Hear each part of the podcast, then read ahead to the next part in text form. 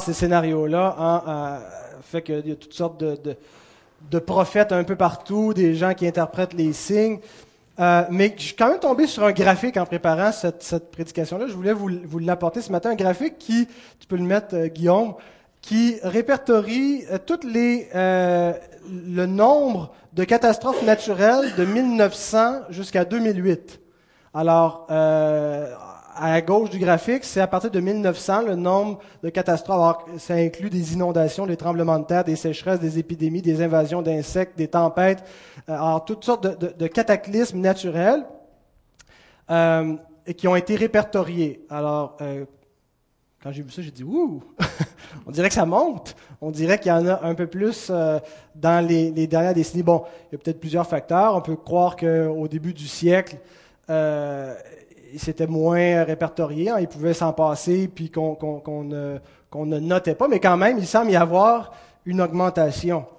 Alors quand on voit ça, qu'on regarde ce qui se passe, on se dit, ben ça y est, c'est la fin du monde.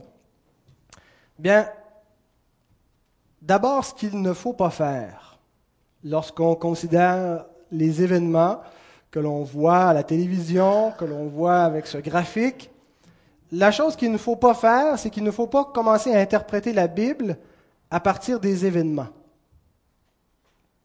On ne peut pas prendre les événements du monde puis interpréter la Bible à partir de ces événements-là. Euh, en disant, ben voyez, tout ça, c'est la fin du monde, c'est exactement ce que la Bible prédit. Comment le sait-on? Hein, parce qu'il y a eu ces, cataclysmes depuis, toujours. Euh, comment sait-on s'il n'y en aura pas encore plus et plus dans, dans, dans 100 ans d'ici? On ne peut pas déterminer exactement, on ne peut pas interpréter l'Écriture à partir de ces événements. On ne peut pas non plus commencer à associer des événements à des prophéties bibliques. Hein, au lendemain du 11 septembre, euh, on regarde dans la Bible, il doit bien y avoir un passage qui nous parle de cet événement-là. Euh, il n'y a pas si longtemps, je recevais des courriels qui associaient des passages de la Bible aux événements en Égypte, hein, parce que bon, on sait que l'histoire d'Israël est assez liée à, celle de l'Égypte. Et là, on prenait des versets hors contexte euh, où l'Égypte était une menace pour Israël, puis on dit voyez les événements actuels, ça correspond à l'Écriture. Il ne faut pas prendre les événements pour interpréter la Bible, mais il faut faire exactement l'inverse. Il faut interpréter les événements du monde à partir de la Bible. C'est la Bible, c'est la parole de Dieu qui a l'autorité pour interpréter l'histoire, et non pas l'histoire qui a l'autorité pour interpréter la Bible. Vous me suivez jusque-là? Vous êtes amène à ça?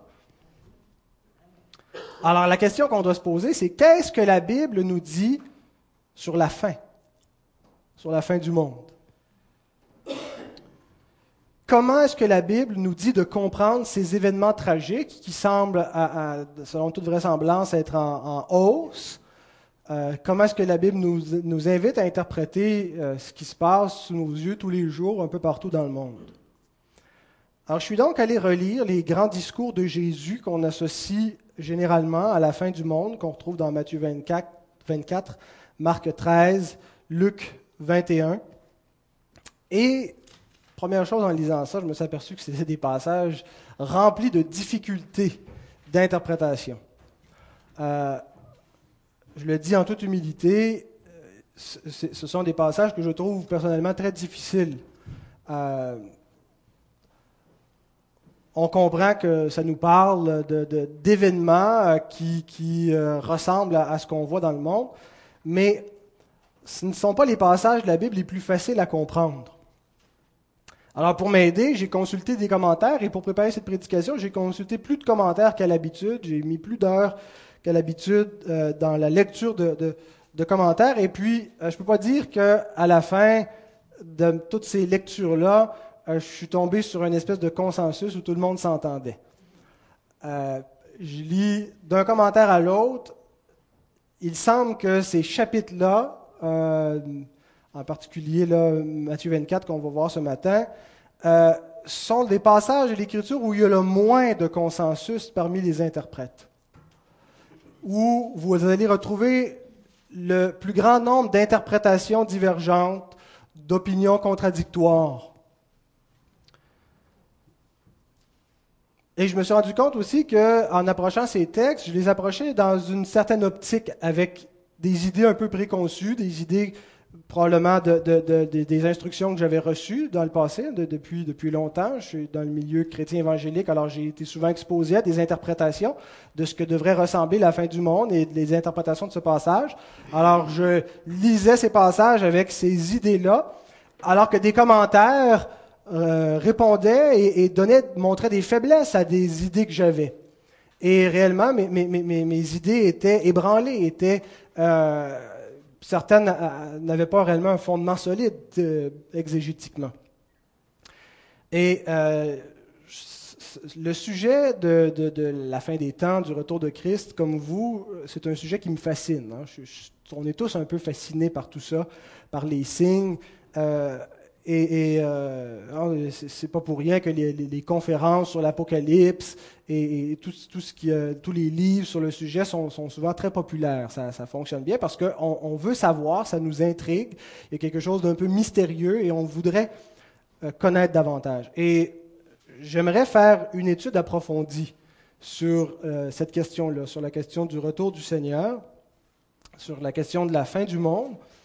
Et je me suis rendu compte que j'étais manifestement pas encore prêt à faire une étude vraiment complète et approfondie sur, euh, c'est-à-dire une série là, euh, où on allait passer euh, plusieurs semaines à étudier ce thème-là.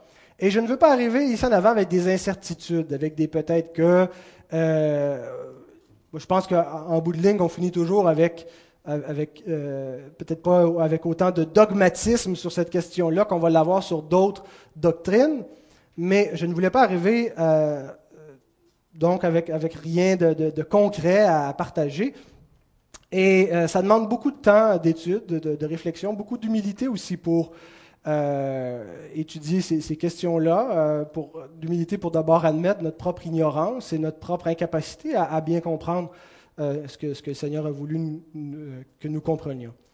Alors Dieu voulant, ça sera une série d'études euh, dans, je ne sais pas quand. Euh, j'en ai une autre qui, attend d'être déterminée depuis deux ans, que j'ai mis en, stand-by.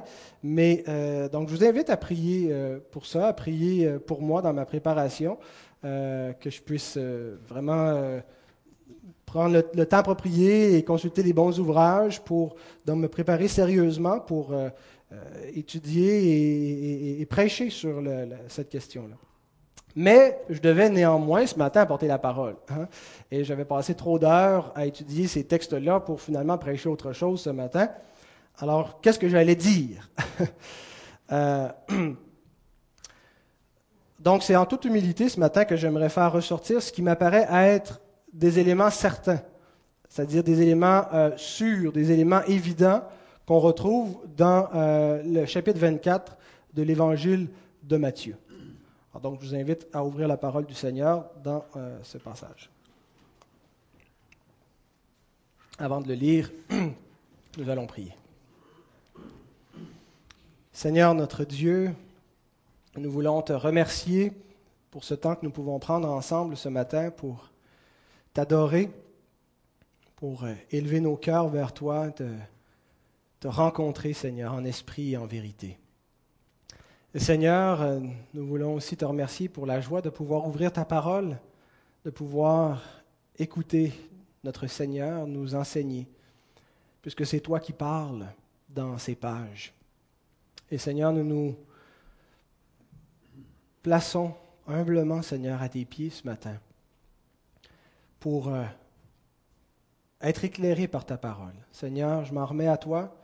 Tu sais que ces textes euh, sont difficiles autant parce qu'ils euh, ont quelque chose de terrifiant, qu'ils annoncent des nouvelles qui sont effroyables, et en même temps, ce sont des textes qui sont difficiles à interpréter et que la, pléthore d'opinions, Seigneur, n'aide pas à se faire une idée claire. Alors nous te prions que tu puisses nous assister, nous éclairer. Euh, nous voulons humblement écouter ta parole, Seigneur, chercher à la comprendre de tout notre cœur afin qu'elle nous éclaire, qu'elle nous aide à à mieux te connaître, à mieux te servir. Et surtout, Seigneur, que nous puissions nous préparer pour euh, ta venue, pour cet avènement, Seigneur, que, nous attendons, comme euh, tous les, croyants depuis, euh, depuis que Christ a quitté cette terre. Nous attendons son retour, Seigneur. Puissions-nous être trouvés fidèles. Affermis-nous. Nous te le demandons au nom de Christ. Amen. Matthieu 24 on va lire une, assez longue section, euh, des versets 1 à 44. Comme Jésus s'en allait au sortir du temple, ses disciples s'approchèrent pour lui en faire remarquer les constructions. Mais il leur dit, Voyez-vous tout cela? Je vous le dis en vérité, il ne restera pas ici pierre sur pierre qui ne soit renversée. Il s'assit sur la montagne des Oliviers, et les disciples vinrent en particulier lui faire cette question. Dis-nous quand cela arrivera-t-il, et quel sera le signe de ton avènement et de la fin du monde? Jésus leur répondit, Prenez garde que personne ne vous séduise, car plusieurs viendront sous mon nom, disant, C'est moi qui suis le Christ, et ils séduiront beaucoup de gens vous entendrez parler de guerre et de bruit de guerre. Gardez-vous d'être troublés, car il faut que ces choses arrivent, mais ce ne sera pas encore la fin. Une nation s'élèvera contre une nation et un royaume contre un royaume, il y aura en divers lieux des famines et des tremblements de terre. Tout cela ne sera que le commencement des douleurs. Alors on vous livrera au tourment, et l'on vous fera mourir, et vous serez haïs de toutes les nations à cause de mon nom. Alors aussi plusieurs succomberont et ils se trahiront, se haïront les uns les autres. Plusieurs faux prophètes s'élèveront et ils séduiront beaucoup de gens. Et parce que l'iniquité se sera accrue, la charité du plus grand nombre se refroidira. Mais celui qui persévérera jusqu'à la fin sera sauvé. Cette bonne nouvelle du royaume sera prêchée dans le monde entier pour servir de témoignage à toutes les nations. Alors viendra la fin. C'est pourquoi Lorsque vous verrez l'abomination et la désolation dont a parlé le prophète Daniel établi en lieu saint, que celui qui lit fasse attention. Alors que ceux qui sont en Judée fuient dans les montagnes, que celui qui sera sur le toit ne descende pas pour prendre ce qui est dans sa maison, et que celui qui sera dans les champs ne retourne pas en arrière pour prendre son manteau. Malheur aux femmes qui seront enceintes et à celles qui allaiteront en ces jours-là. Priez pour que votre fuite n'arrive pas en hiver ni un jour de sabbat car alors la détresse sera si grande qu'il n'y en a point eu de pareil depuis le commencement du monde jusqu'à présent et qu'il n'y en aura, qu'il n'y en aura jamais. Et si ces jours n'étaient abrégés, personne ne serait sauvé, mais à cause des élus, ces jours seront abrégés. Si quelqu'un vous dit alors, le Christ est ici ou il est là, ne le croyez pas, car il s'élèvera de faux Christ et de faux prophètes, et ils feront de grands prodiges et des miracles au point de séduire, s'il était possible, même les élus. Voici, je vous l'ai annoncé d'avance. Si donc on vous dit, voici, il est dans le désert, n'y allez pas. Voici, il est dans les chambres, ne le croyez pas. Car comme l'éclair part de l'Occident et se montre de l'Orient et se montre jusqu'en Occident, ainsi sera l'avènement du Fils de l'homme. En quelque lieu que soit le cadavre, là s'assembleront les aigles. Aussitôt après ces jours de détresse, le soleil s'obscurcira, la lune ne donnera plus sa lumière, les étoiles tomberont du ciel, et les puissances des cieux seront ébranlées. Alors le signe du Fils de l'homme paraîtra dans le ciel. Toutes les tribus de la terre se lamenteront, et elles verront le Fils de l'homme venant sur les nuées du ciel avec puissance et une grande gloire. Il enverra ses anges avec la trompette retentissante, et ils rassembleront ses élus des quatre vents, depuis une extrémité des cieux jusqu'à l'autre. Instruisez-vous par une comparaison tirée du figuier. Dès que ses branches deviennent tendres et que les feuilles poussent, vous connaissez que l'été est proche. De même, quand vous verrez toutes ces choses, sachez que le Fils de l'homme est proche, à la porte. Je vous le dis en vérité, cette génération ne passera point que tout cela n'arrive. Le ciel et la terre passeront, mais mes paroles ne passeront point. Pour ce qui est du jour et de l'heure, personne ne le sait. Ni les anges des cieux, ni le Fils, mais le Père seul. Ce qui arriva du temps de Noé arrivera de même à l'avènement du Fils de l'homme. Car dans les jours qui précédèrent le déluge, les hommes mangeaient et buvaient, se mariaient et mariaient leurs enfants jusqu'au jour où Noé entra dans l'arche. Et ils ne se doutèrent de rien, jusqu'à ce que le déluge vînt et les emporta tous. Il en sera de même à l'avènement du Fils de l'homme. Alors, de deux hommes qui seront dans un champ, l'un sera pris, l'autre laissé. De deux femmes qui moudront à la meule, l'une sera prise et l'autre laissée. Veillez donc, puisque vous ne savez pas quel jour votre Seigneur viendra. Sachez-le bien, si le maître de la maison savait à quelle, veille de la nuit le voleur doit venir, il veillerait et ne laisserait pas percer sa maison. C'est pourquoi vous aussi tenez-vous prêts, car le Fils de l'homme viendra à l'heure où vous n'y penserez pas.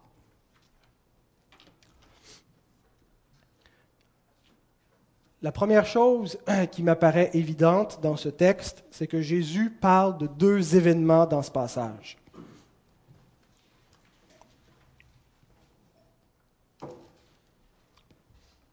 Jésus parle premièrement de la destruction du temple et de Jérusalem, un événement qui a déjà eu lieu en l'an 70 de notre ère. Et il parle aussi de sa parousie, le mot parousie, euh, peut-être que c'est la première fois que vous l'entendez, c'est un, mot qui vient du grec, parousia, qui est traduit par avènement. Euh, il peut avoir un sens commun, comme Paul dit, euh, je suis, j'ai paru parmi vous, hein, j'ai eu une parousie au milieu de vous, j'étais en présence de Silas, dans la parousie de Silas.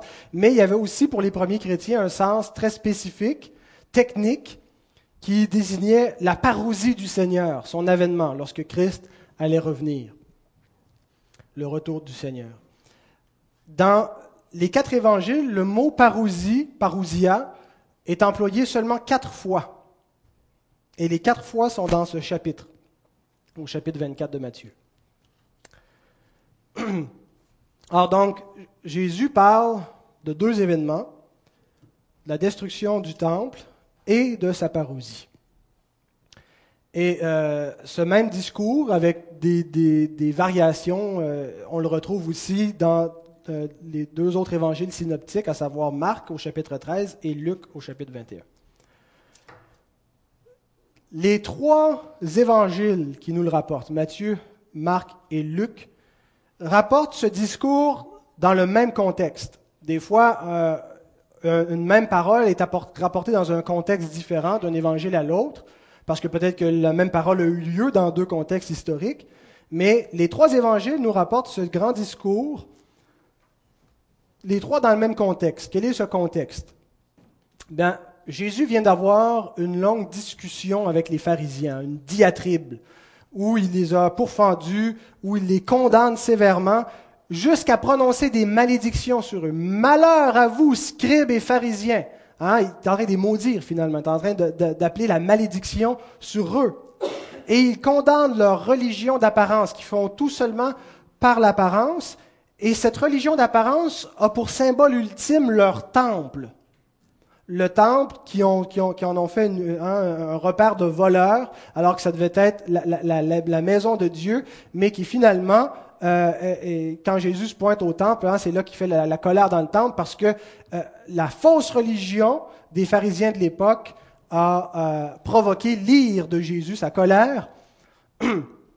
Et donc, Jésus sort du temple après cette longue discussion avec les pharisiens. Et c'est à ce moment-là que ses disciples lui en font remarquer les constructions. Ils disent, regarde ça, Jésus. C'est pas magnifique ce temple-là. Regarde les pierres immenses, regarde les ornements, les décorations qui sont là. C'est beau, c'est de toute beauté, l'or. Et Jésus leur dit, ne vous attachez pas à ce lieu. Vous voyez ces pierres qui vous impressionnent, ces pierres immenses, il n'y en a pas une ici qui ne sera pas mise à terre. Pierre sur pierre seront renversées. Tout sera détruit. Et Jésus poursuit sa marche avec les disciples, ils s'en vont jusqu'au mont des Oliviers et il s'assoit sur le mont des Oliviers avec les disciples en face du temple. Et c'est là que les disciples s'approchent et leur posent la question, et lui posent la question. Alors les trois évangiles ont le même contexte, c'est ce qui s'est passé. Jésus a déclaré la malédiction sur la fausse religion des pharisiens, a annoncé un jugement contre eux, sort du temple et les disciples sont impressionnés par le temple et leur dit, ne soyez pas impressionnés, ce temple sera renversé. Et là, il lui demande, Matthieu 24, verset 3, tu peux le, il est déjà là, dis-nous, quand cela arrivera-t-il et quel sera le signe de ton avènement et de la fin du monde Les disciples posent donc deux questions à Jésus.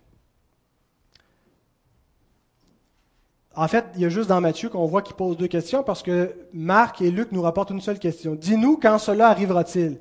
La destruction dont tu parles du temple, dis-nous quand ça va arriver. Mais Matthieu nous rapporte une deuxième question. Dis-nous quand le temple va être détruit et dis-nous aussi quel va être le signe de ton avènement et de la fin du monde. Alors donc, Jésus donne deux réponses.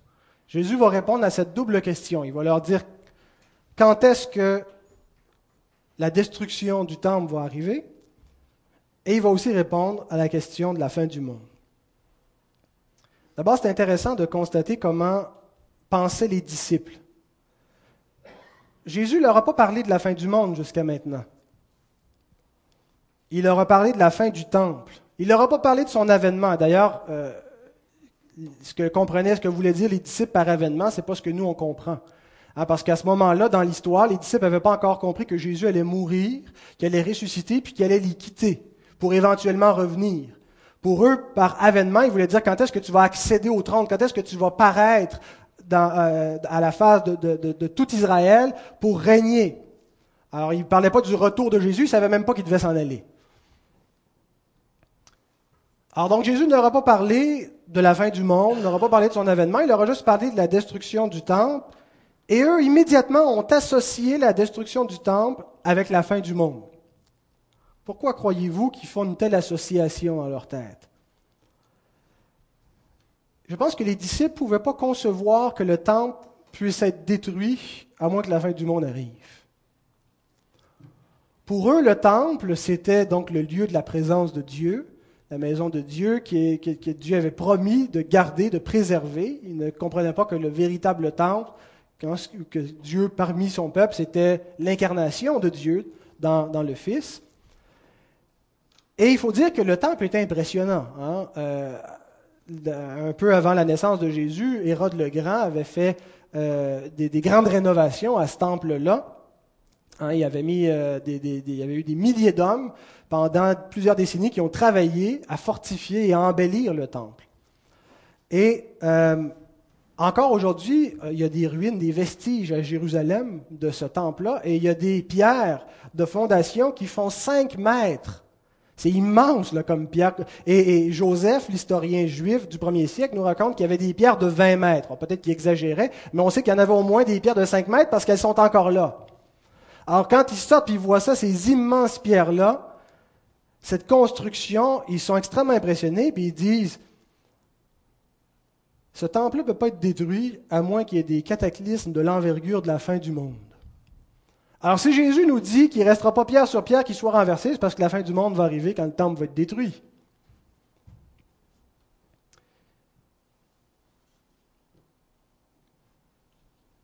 Le chapitre 23 termine en annonçant un jugement sur la nation juive. En Jésus dit, le sang des prophètes depuis Abel jusqu'au sang de Zacharie va être redemandé à cette génération. La malédiction de Dieu s'en vient sur cette maison, sur votre fausse religion. Ça va s'abattre subitement sur vous. Votre maison, leur dit Jésus, va être laissée déserte. On lit ça au verset, au chapitre 23. Votre maison va vous être laissée déserte. Dieu la quitte, c'est ce que ça veut dire, comme on le voit dans le passé, où la gloire de l'Éternel quitte la maison avant que le jugement vienne, avant que les Babyloniens s'effondrent sur cette, maison. Et là, on voit, c'est Jésus qui quitte la maison, et c'est la dernière occurrence où Jésus était dans le temple ou était dans la maison. Alors le chapitre 23 termine en annonçant un jugement sur la nation juive, et le chapitre 24, c'est la description de ce jugement. Au chapitre 24, Jésus est en train de décrire le jugement qu'il a annoncé au chapitre 23. Alors, aussitôt, les disciples pensent qu'il s'agit de la fin du monde quand Jésus leur parle de cela. Quand Jésus leur parle de la destruction du temple. Alors, ce qui va conduire Jésus à leur parler aussi de la fin du monde. Il va leur parler du jugement dont il voulait parler initialement, qui s'en vient, sur le temple, sur Jérusalem, sur ses habitants. Mais parce que les disciples associent cet événement-là à la fin du monde, ben, il va aussi clarifier cette question de la fin du monde. Il va leur parler, une pierre deux coups, de la fin du monde. Donc Matthieu 24 nous parle de deux événements différents. Il nous parle du jugement de Dieu sur le peuple juif de la génération de Jésus, et il nous parle de la fin du monde, ou du jugement de Dieu sur le monde.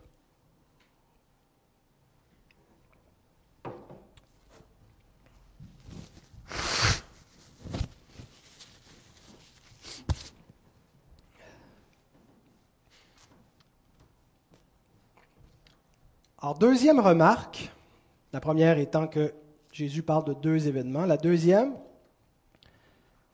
c'est que ces deux événements sont distincts. Il ne faut pas les confondre. Jésus, contrairement aux disciples, sépare le jugement sur le peuple juif de la fin du monde. Les disciples ont dit, si le temple est détruit, c'est que c'est la fin du monde. Alors Jésus dit, non, non, non, pas si vite. Et dans son discours, il leur montre que la fin du monde et le jugement qui s'en vient sur cette nation sont deux choses séparées. Alors, il commence d'abord par leur faire une mise en garde contre la séduction au verset 4 et 5. Euh, il leur dit qu'il va y avoir des imposteurs qui vont se servir du climat qu'il va y avoir dans les décennies qui vont suivre la mort et la résurrection de Christ, un climat d'instabilité politique, un climat de persécution contre l'Église. C'est effectivement ce qu'il y a eu. Il va y avoir des cataclysmes, des tremblements de terre, des famines. Les actes nous en rapportent de ces événements-là. Puis il y a des gens qui vont paraître pendant ces, événements-là et qui vont vous dire, Christ est ici, ou je suis le Christ. Faites attention. Il y a une mise en garde, donc, vis-à-vis de ces impostures. Et on voit même qu'encore de nos jours, la doctrine de la fin du monde sert à toutes sortes de gens pour abuser, pour exercer une autorité, pour s'enrichir. Combien de gens ont écrit des bouquins où ils nous prévoient la fin du monde à une date précise? En 1988, la fin du monde devait arriver. Vous avez peut-être même lu le bouquin qu'il racontait de Hal Lindsey. Quand la fin du monde n'est pas arrivée, manifestement, en 1988, est-ce qu'il a écrit un livre pour s'excuser, dire, écoutez, je m'excuse, je me suis trompé, en toute humilité? Il en a écrit un autre pour dire que ça ne sera pas en 1988, ça va être une autre date, puis il a vendu encore des livres, puis il s'est enrichi. Puis en a d'autres livres qui nous disent que ça va être en 2012. Des gens qui utilisent donc cette doctrine parce qu'ils savent que ça va se vendre facilement. Et je ne dis pas que tout le monde qui le fait sont mal intentionnés. Je pense qu'il y en a qui croient sincèrement ce qu'ils écrivent. Euh, mais Jésus donc nous met en garde de ne pas être séduit par ces discours-là. Et s'ils existent de nos jours, ils existaient encore peut-être plus au temps des apôtres. Alors Jésus dit au verset 6 et 8, 6 à 8, Vous entendrez parler de guerre et de bruit de guerre. Gardez-vous d'être troublés, car il faut que ces choses arrivent, mais ce ne sera pas encore la fin. Une nation s'élèvera contre une nation, un royaume contre un royaume, et il y aura en divers lieux des famines, des tremblements de terre. Tout cela ne sera que le commencement des douleurs. Les disciples se disent dans leur tête, quand le temple va être détruit, quand on va voir le jugement s'en venir sur Jérusalem, c'est la fin du monde. Jésus dit non, pas si vite. Vous allez effectivement voir des événements qui vont bouleverser cette nation. Il va y avoir non seulement de, l'instabilité politique, mais des, signes, des cataclysmes qui vous annoncent un jugement sur cette nation. Mais ça ne sera pas la fin. Ça ne sera pas la fin du monde. Ça va être un jugement sur cette nation, ça va être la fin de l'ancienne alliance, ça va être la fin du, temple et la fin de la région de ce peuple, de, cette génération. Et dans tout le discours de Jésus, il y a une espèce de tension entre deux événements dont il parle, que si on les confond, on se dit qu'il y a une contradiction dans ce que Jésus nous raconte. Jésus décrit le jugement qui est venu en 70. Jésus est en train de prophétiser un événement historique, un jugement, le jugement de Dieu sur la nation d'Israël parce qu'elle a rejeté le Messie et qui est venu par la main des Romains. Mais en même temps, il parle de la fin du monde. Et si on n'est pas conscient qu'il parle de deux événements distincts, qui nous, les décrit de, manière distincte, euh, on va voir en quoi, ben, ça donne l'impression qu'il y a une confusion dans ce que Jésus dit, qu'il y a une contradiction même. Premièrement, il nous parle d'un des événements comme étant prévisible et il nous parle de l'autre comme étant imprévisible. Il nous dit au verset 15 et 16 concernant le jugement euh, sur Israël. Il dit, c'est pourquoi lorsque vous verrez l'abomination, la désolation dont a parlé le prophète Daniel, établie en lieu saint, que celui qui lit fasse attention, alors que ceux qui sont en Judée fuient dans les montagnes. Il dit, vous allez voir ces choses. Vous allez pouvoir prévoir que le jugement s'en vient et vous préparer et fuir avant que ces choses s'abattent sur Jérusalem. Donc, il nous parle d'un événement comme, euh, qui, va être prévisible, qui peut être prévisible au point même qu'ils euh, peuvent l'éviter, ils peuvent fuir et éviter de périr à Jérusalem.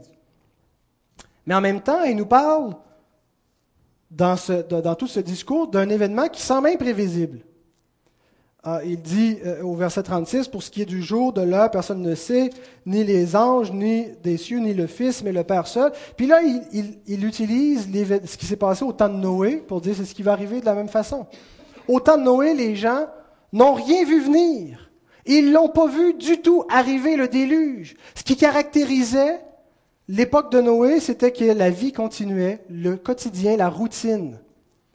Au jour le jour, les gens mangeaient, se mariaient, mariaient leurs enfants, faisaient leur petite vie, jusqu'à ce que le déluge vienne, puis il n'y a rien qui l'annonçait.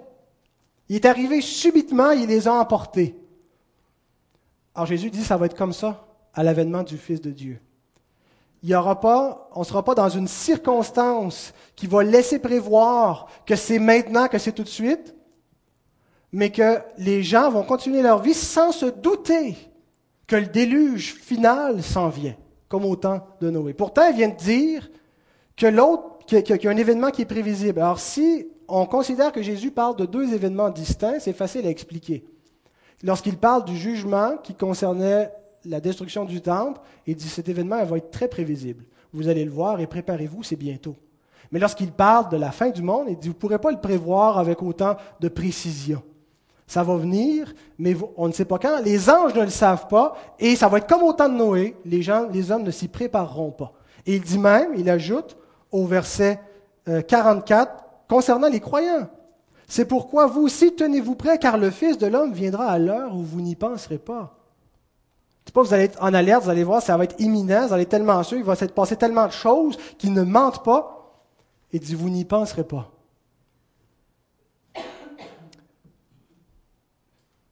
Une autre comparaison entre les deux événements, c'est que le premier, il y a une possibilité de séduction, tandis que le deuxième, on ne peut pas se tromper. Pour le premier, il dit, il y a des gens qui vont peut-être être séduits, qui vont croire que c'est la fin du monde, qui vont croire qu'ils vont suivre de faux Christ, parce que ça, ça va être obscur, ça ne sera pas clair ce qui va se passer. Mais pour le second, Personne ne va le manquer.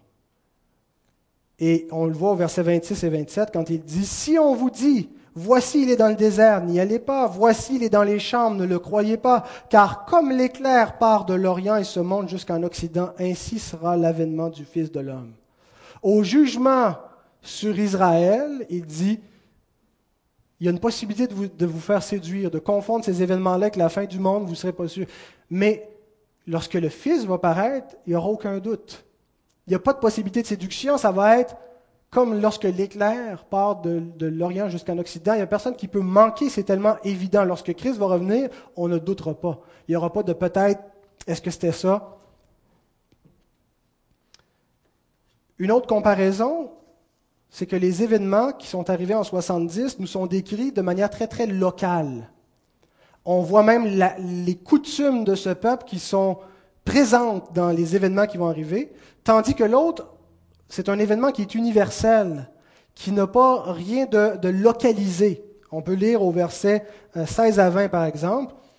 Euh, il dit alors que ceux qui sont en Judée fuient dans les montagnes, que celui qui sera sur le toit ne descende pas pour prendre ce qui est dans sa maison, et que celui qui sera dans les champs ne retourne pas en arrière pour prendre son manteau. Malheur aux femmes qui seront enceintes, à celles qui allaiteront à ces jours-là, priez pour que votre fuite n'arrive pas en hiver ni un jour de sabbat. Ça nous décrit donc la fuite, la détresse, mais dans un contexte tellement évident, celui de la Palestine juive du premier siècle. Euh, il nous décrit donc un contexte très très local de persécution d'un événement ciblé alors que la fin du monde ne, ne correspond pas à cette description-là, mais qui a des proportions universelles. Et finalement, qui me semble être l'argument décisif, une dernière comparaison, un des événements dont Jésus parle est imminent. Ça s'en vient. au point même où il dit, je vous le dis en vérité, cette génération ne passera point que tout cela n'arrive. Verset 34.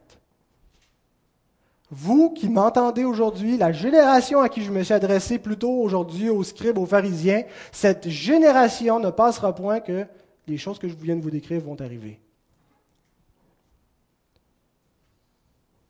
Et il nous parle en même temps de l'avènement final du Fils de Dieu comme quelque chose qui, risque de tarder. On n'a pas lu les deux paraboles, euh, celle à la fin du chapitre 24 puis au chapitre 25, où il est question des serviteurs dont le maître tarde à venir, où il est question aussi des vierges qui se sont endormies parce que l'époux tardait, il est venu tard dans la nuit.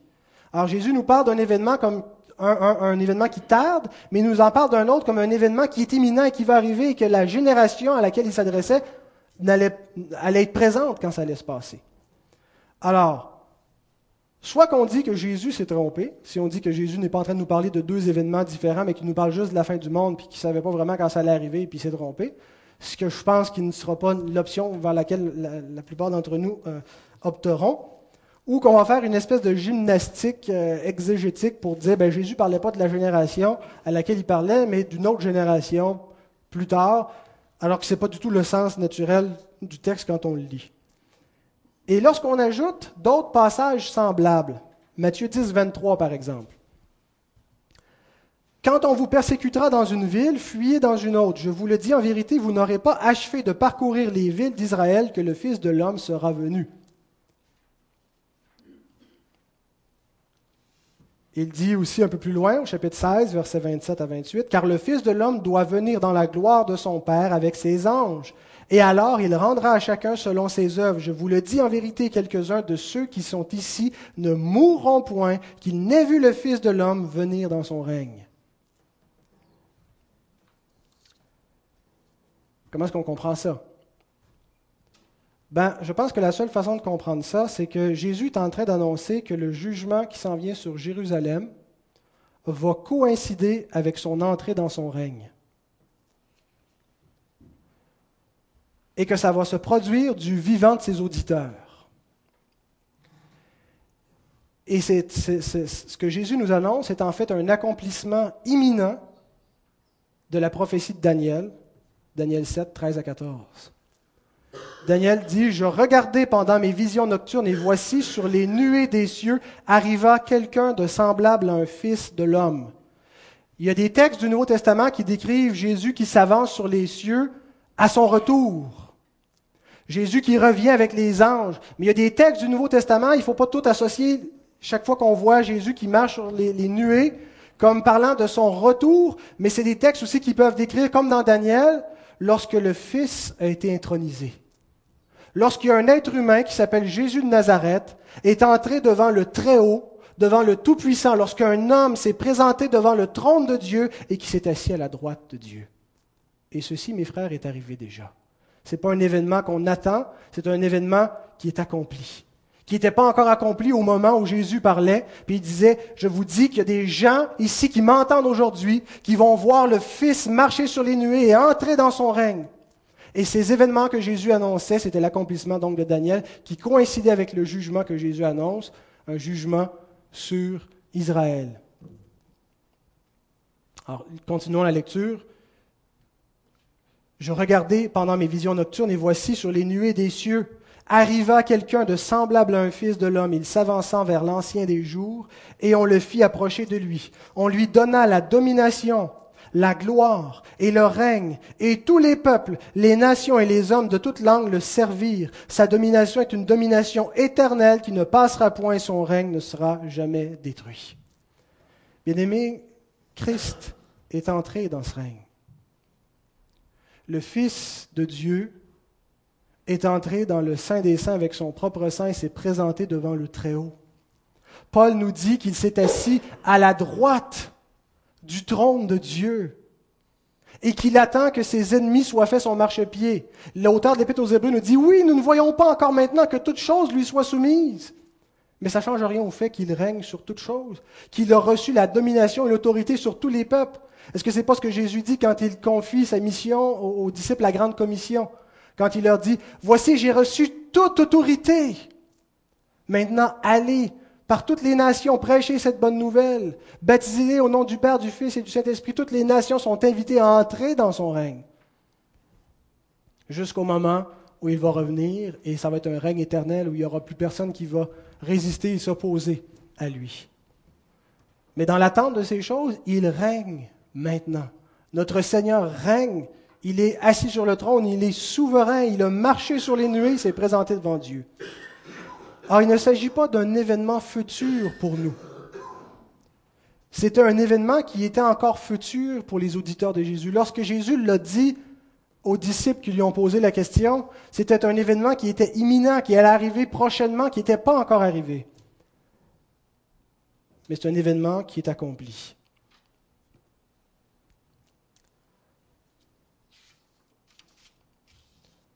Alors donc,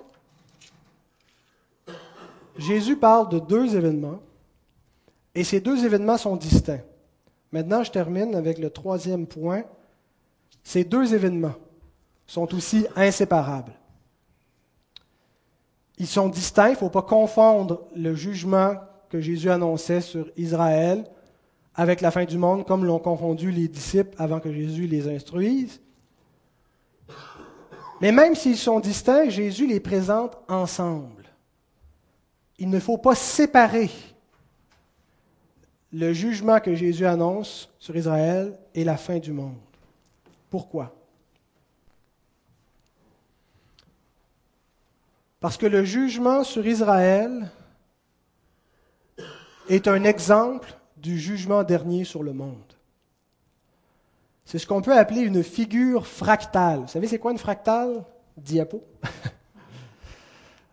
Ça, c'est une fractale. Une figure fractale, c'est une fougère.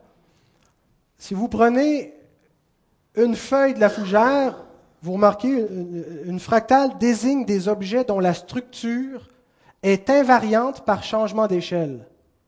La structure d'une feuille est la même que l'ensemble. L'échelle du petit, du moyen. Si vous prenez juste une partie, ça ressemble au tout. Hein? Chaque, chaque feuille ressemble à la tige qui ressemble à la plante. Alors c'est ça une fractale. En 70 de notre ère, il y a un jugement terrible qui s'est abattu sur le peuple qui a rejeté Christ qui a méconnu le temps de sa visitation, qui n'a pas reconnu que son Messie était venu, que son Sauveur venait à elle. Il y a un jugement qui est venu, tout a été renversé. La colère de Dieu est venue sur ce peuple-là. Jésus l'a annoncé, ça s'est accompli. Eh bien, ce jugement de 70, c'est une fractale du jugement sur le monde qui s'en vient bientôt. Jésus dit dans Luc 19, 41 à 44, Comme il s'approchait de la ville, Jésus, en la voyant, pleura sur elle et dit, Si toi aussi au moins en ce jour qui t'est donné, tu connaissais les choses qui appartiennent à ta paix, mais maintenant, elles sont cachées à tes yeux. Il viendra sur toi des jours où tes ennemis t'environneront de tranchées, t'enfermeront et te serreront de toutes parts. Ils te détruiront, toi et tes enfants, au milieu de toi et ils ne laisseront pas en toi pierre sur pierre parce que tu n'as pas connu le temps où tu as été visité.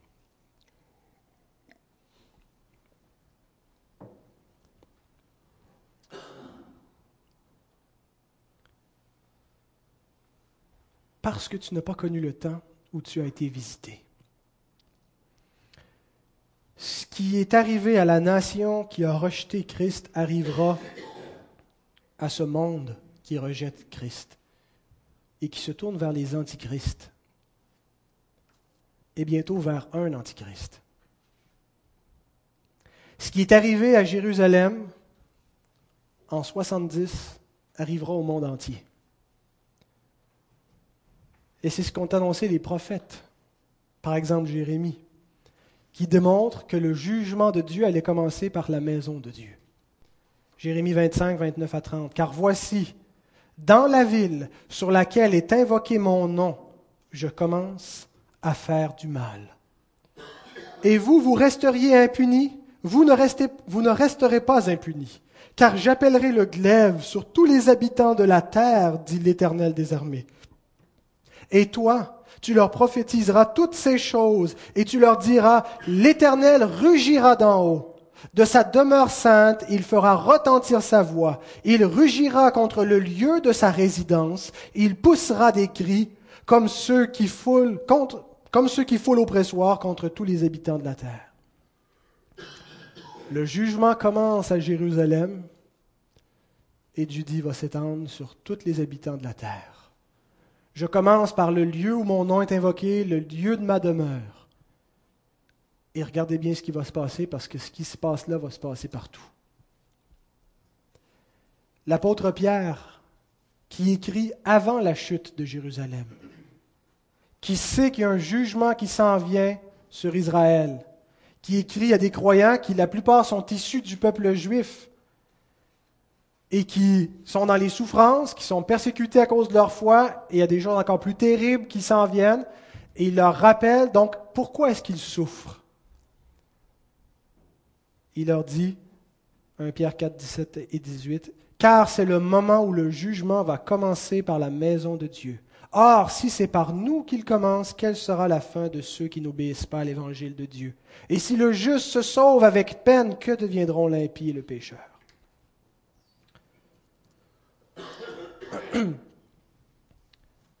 Donc, Matthieu 24 nous parle en parallèle de deux événements. Et nous les décrit dans des termes apocalyptiques, dans des termes imagés. Deux événements qui sont distincts, qu'il ne faut pas confondre, mais deux événements qui sont intrinsèquement liés. Parce que le jugement sur Israël, le jugement qui a eu lieu en 70, est une figure, une fractale du jugement de la fin du monde.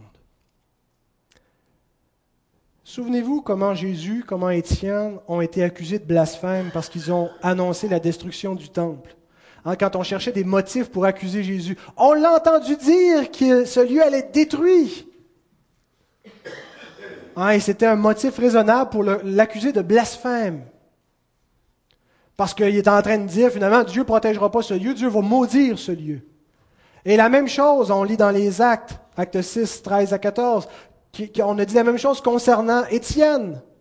On cherchait des témoins contre lui.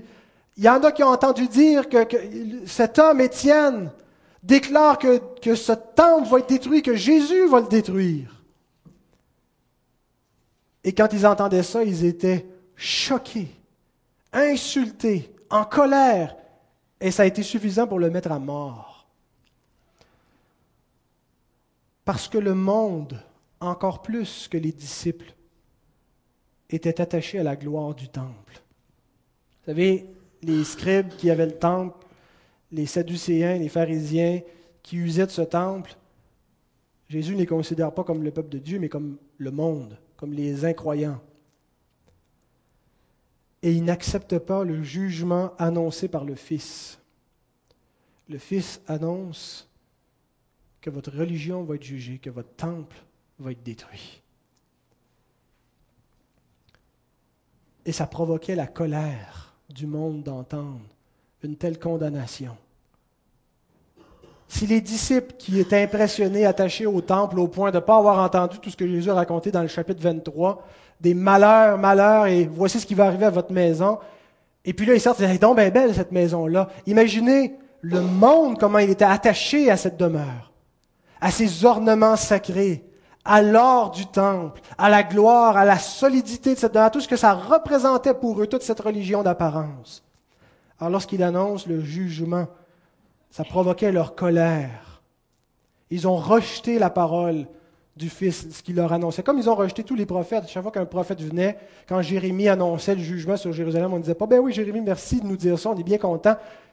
Ils l'ont emprisonné, ils l'ont persécuté, ils voulaient le mettre à mort parce qu'ils ne voulaient pas entendre ce qu'il racontait. Bien, il n'y a absolument rien qui a changé aujourd'hui. Le monde est attaché à sa gloire, est attaché à ses empires, est attaché à tout ce qui lui paraît solide, tout ce qui lui paraît avoir de la valeur, de la beauté. Et il n'accepte pas qu'on lui dise que tout ça va être détruit. Le monde ne veut pas entendre que le jugement s'en vient contre lui. que le jugement s'en vient parce que ce monde est opposé à Dieu par ses pensées, par ses valeurs, par sa vaine religion.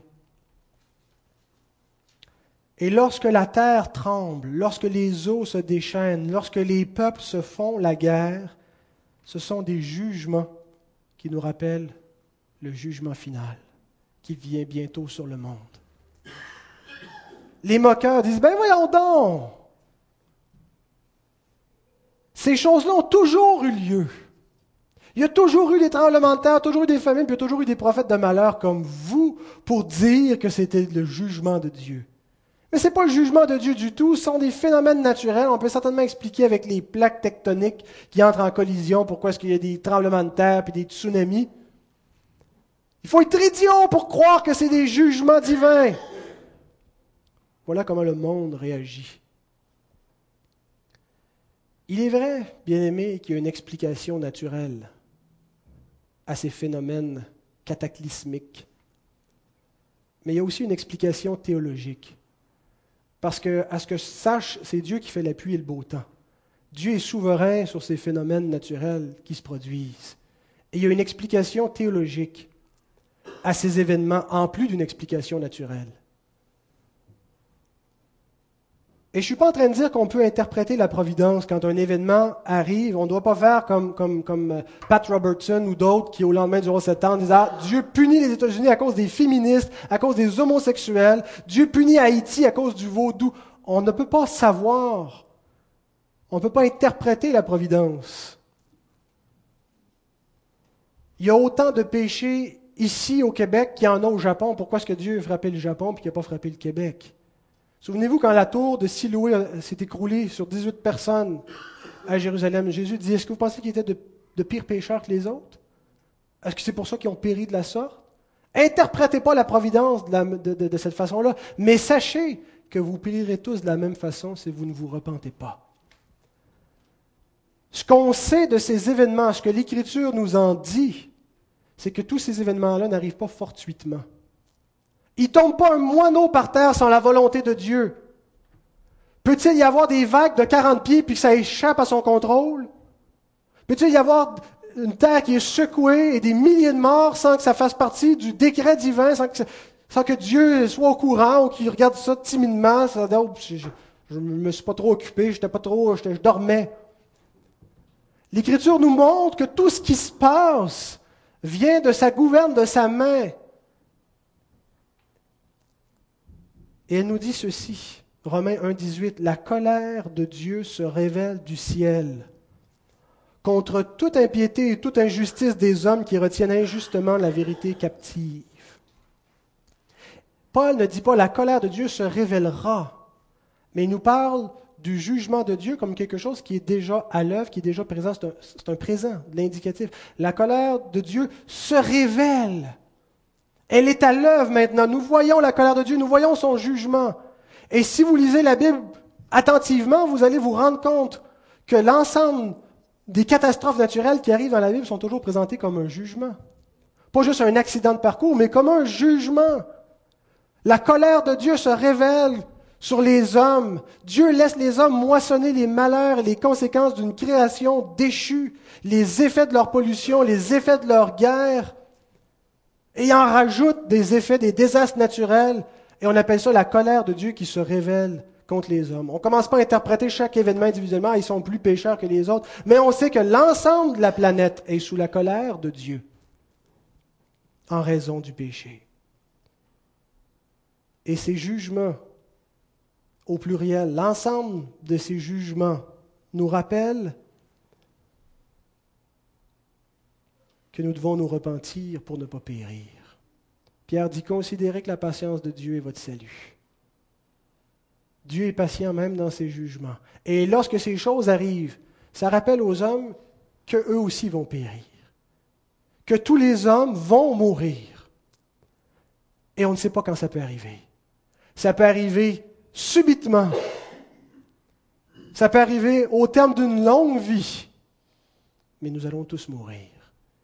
Et l'Écriture dit que c'est terrible de mourir sans s'être repenti. Ces jugements nous rappellent, repentez-vous.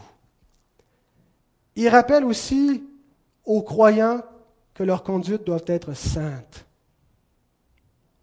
Pierre dit, puisque tout ça doit se dissoudre, vous devez avoir une conduite sainte, irréprochable. Nous ne devons pas être comme le monde, qui est tellement attaché aux gloires de la terre qu'il ne veut pas que le jugement de Dieu vienne. Ce serait un désastre de tout perdre ça, de toutes ces choses qu'on a accumulées, qu'on aime les loisirs. Votre conduite doit être sainte, détachée du monde. Et par-dessus tout, ces jugements nous rappellent que ce monde a une fin. On ne sait pas exactement quand est-ce qu'elle va arriver, cette fin. Mais on sait qu'aujourd'hui, nous sommes plus près de la fin que nous l'étions hier. Ça s'en vient. Mais les hommes sont exactement comme au temps de Noé. Se moquent, comme ils se moquaient de Noé qui bâtissait son arche. Continuent leur vie pensant que tout va bien, sans savoir que le déluge arrive bientôt. Que Dieu nous garde, que Dieu garde son Église réveillée, que nous ne soyons pas endormis, mais que nous puissions être trouvés par notre Seigneur en train de veiller lorsqu'il va arriver. Amen.